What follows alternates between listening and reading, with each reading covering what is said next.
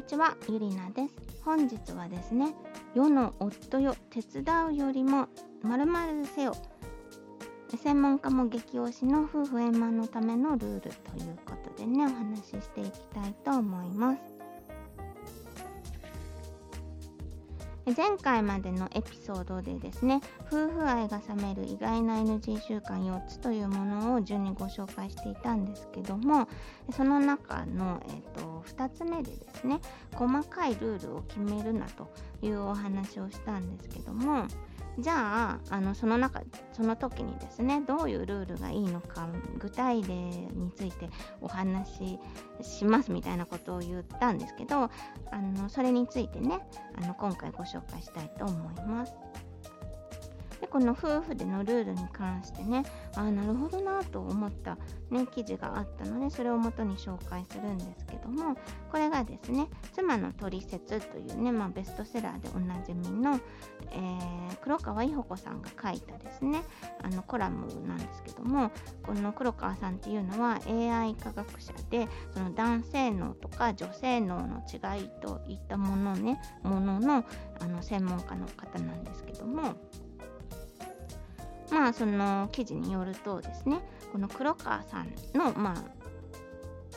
黒川さんご自身のご夫婦の決めたルールっていうのが私妻が帰宅したら玄関まで迎えに来るというものなんですね。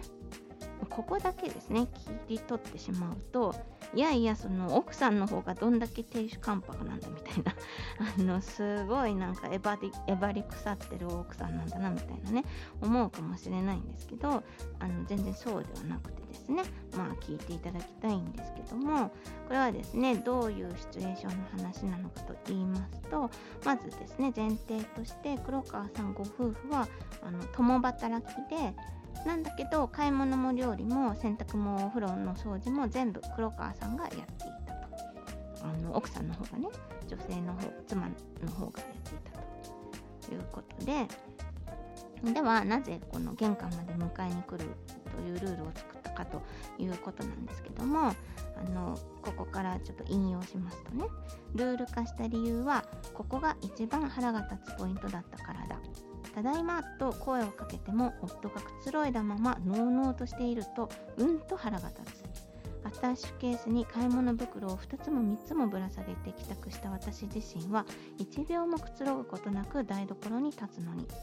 腹立たしさを抱えながら台所に立つと料理をしながら私ばっかりと情けない気持ちになってくる。ついでに洗濯も風呂掃除もこの後私がやるんだわと家事の不公平を数え上げる羽目になる。これは危険だと判断し私が帰宅したら玄関まで迎えに来るをルール化したのである。それだけはやってほしい。買い物も料理もしないでご飯を食べるのだからとお願いして。と書いてあるわけなんですけどもまあねこれはねもう聞いてるだけで腹が立つシチュエーションというかねあの買い物袋ってもう手に食い込むし重いくでねもう運ぶのが大変なんですよね。と言いますかそのね記事にも書かれてたんですけど重いから運ぶの手伝ってそのね玄関まで迎えに来てその買い物袋をね受け取って台所まで運んでくれというようなね細かいこと言うとそういうルールみたいなんですけどもあのそのね物理的に重いから運ぶの手伝ってっていうのももちろんあるんですけどもう要はねぎらってくれねぎらってくれってことなんですね。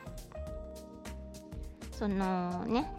あの冒頭にもったいぶって手伝うよりまるまるしろみたいに言ったのは手伝うよりもねぎらうっていうことなんですよ。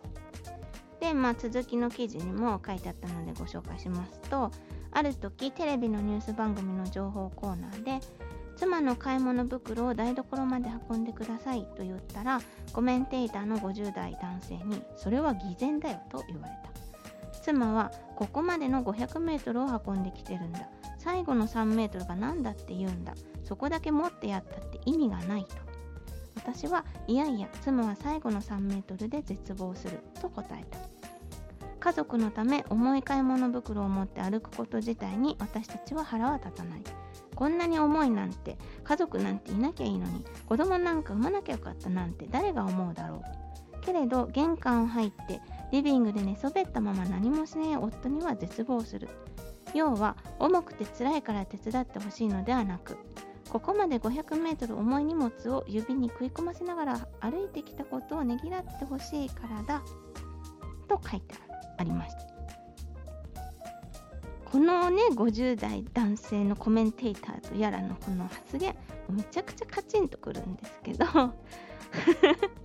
そのね 500m 運んできたんだから最後の 3m 運んだって意味がないみたいな意味がない偽善だって言ってねこれがなんかいわゆる男性脳の思考ってやつなのかわからないんですけどもね理論的っていうのかね知りませんけどもうねこう私というかもう女性の代表と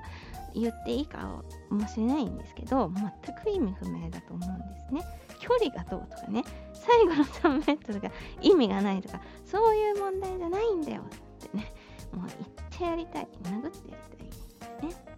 ね、なんか意味があるとかないとかね合理性だかなんだか知りませんけどもそういうこっちゃないんですよ。で、ね、あのちなみに女性脳っていうのは共感とねぎらいによってストレスが減るようにできてるそうなんですね。あのもう共感された分かってもらえた気持ちを分かってもらえたと思うだけでストレスが減るっていうことなんですね。逆に言うとその分かってもらえないとかねあのいう場合にはもうストレスがこうマックスではち切ればかりっていうことで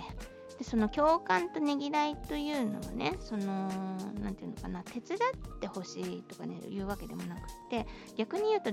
その心もこもってないのに手伝えばいいんでしょみたいなそれだと全然ダメなんですよね。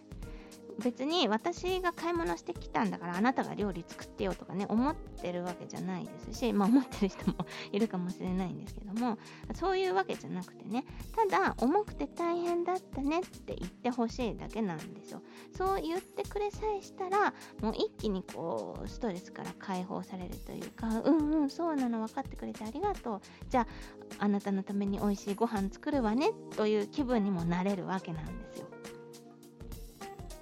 おまけにね玄関まで台所からね運んでくれるだけだってそれはそれで助かりますからね。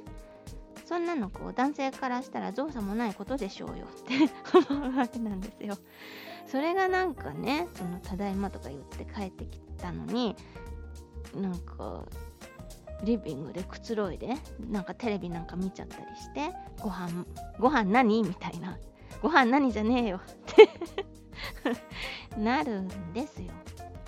なのでそのね買い物帰りの妻を迎えるというシチュエーションがあるね男性の方は是非ね心に留めて実践してみたらもう妻の反応が全然変わってくると思いますね。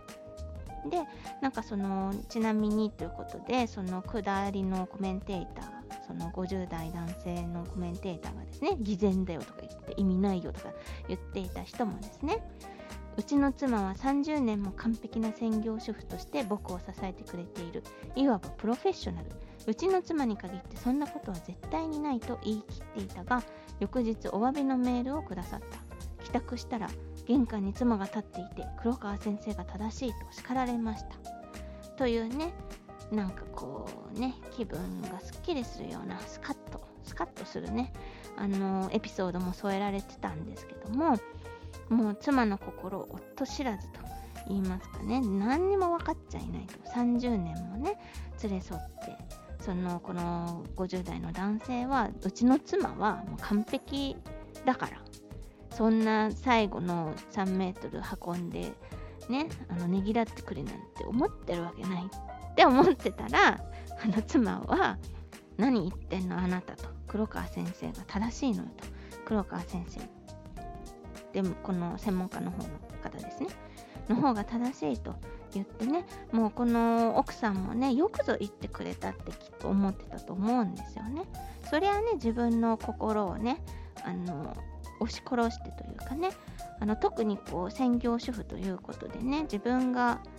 あの働いてきてるわけでも外で働いてきてるわけでもないという負い目みたいなものもあってね、あのー、我慢してたというか、まあ、こんなものだと思ってきたとは思うんですけども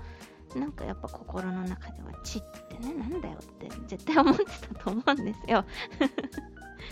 なので、まあ、ねぎらいの言葉なんて、もうただでできることですからね。別にプレゼント買ってきてね、ごまをするとかそういうことじゃなくって、日々ね、その妻に共感する、ねぎらう、あの大変だったねとかね、あの腰が痛いのよって言ったら、あの病院行けばとか言うんじゃなくって、そういうことを言ってほしいんじゃないのよって。あのまず共感してほしい。腰が痛くて大変だね。もうそれだけでいいんですよ。それは辛くて大変だね。腰が痛いのになんか子育て抱っこしたりするのって大変だよねとかね。その大変だよねって言ってほしい。言ってくれればそれだけでだいぶその痛みも和らぐというかね。あの少なくとも心のストレスっていうものはあの激減するのでぜひね手伝うよりもねぎらうねぎらうことの方がよほど大事なんだということをねあの男性の方にはね心に留めておいていただきたいなというふうに思います。というわけで今回はですね世の夫の方へ向けて手伝うよりねぎらうねぎらうのが大事ですよということをお話しさせていただきました。えー、この番組が気に入ってくださったら登録もしくはフォローをぜひよろしくお願いいたします。というわけで聞いていただいてありがとうございました。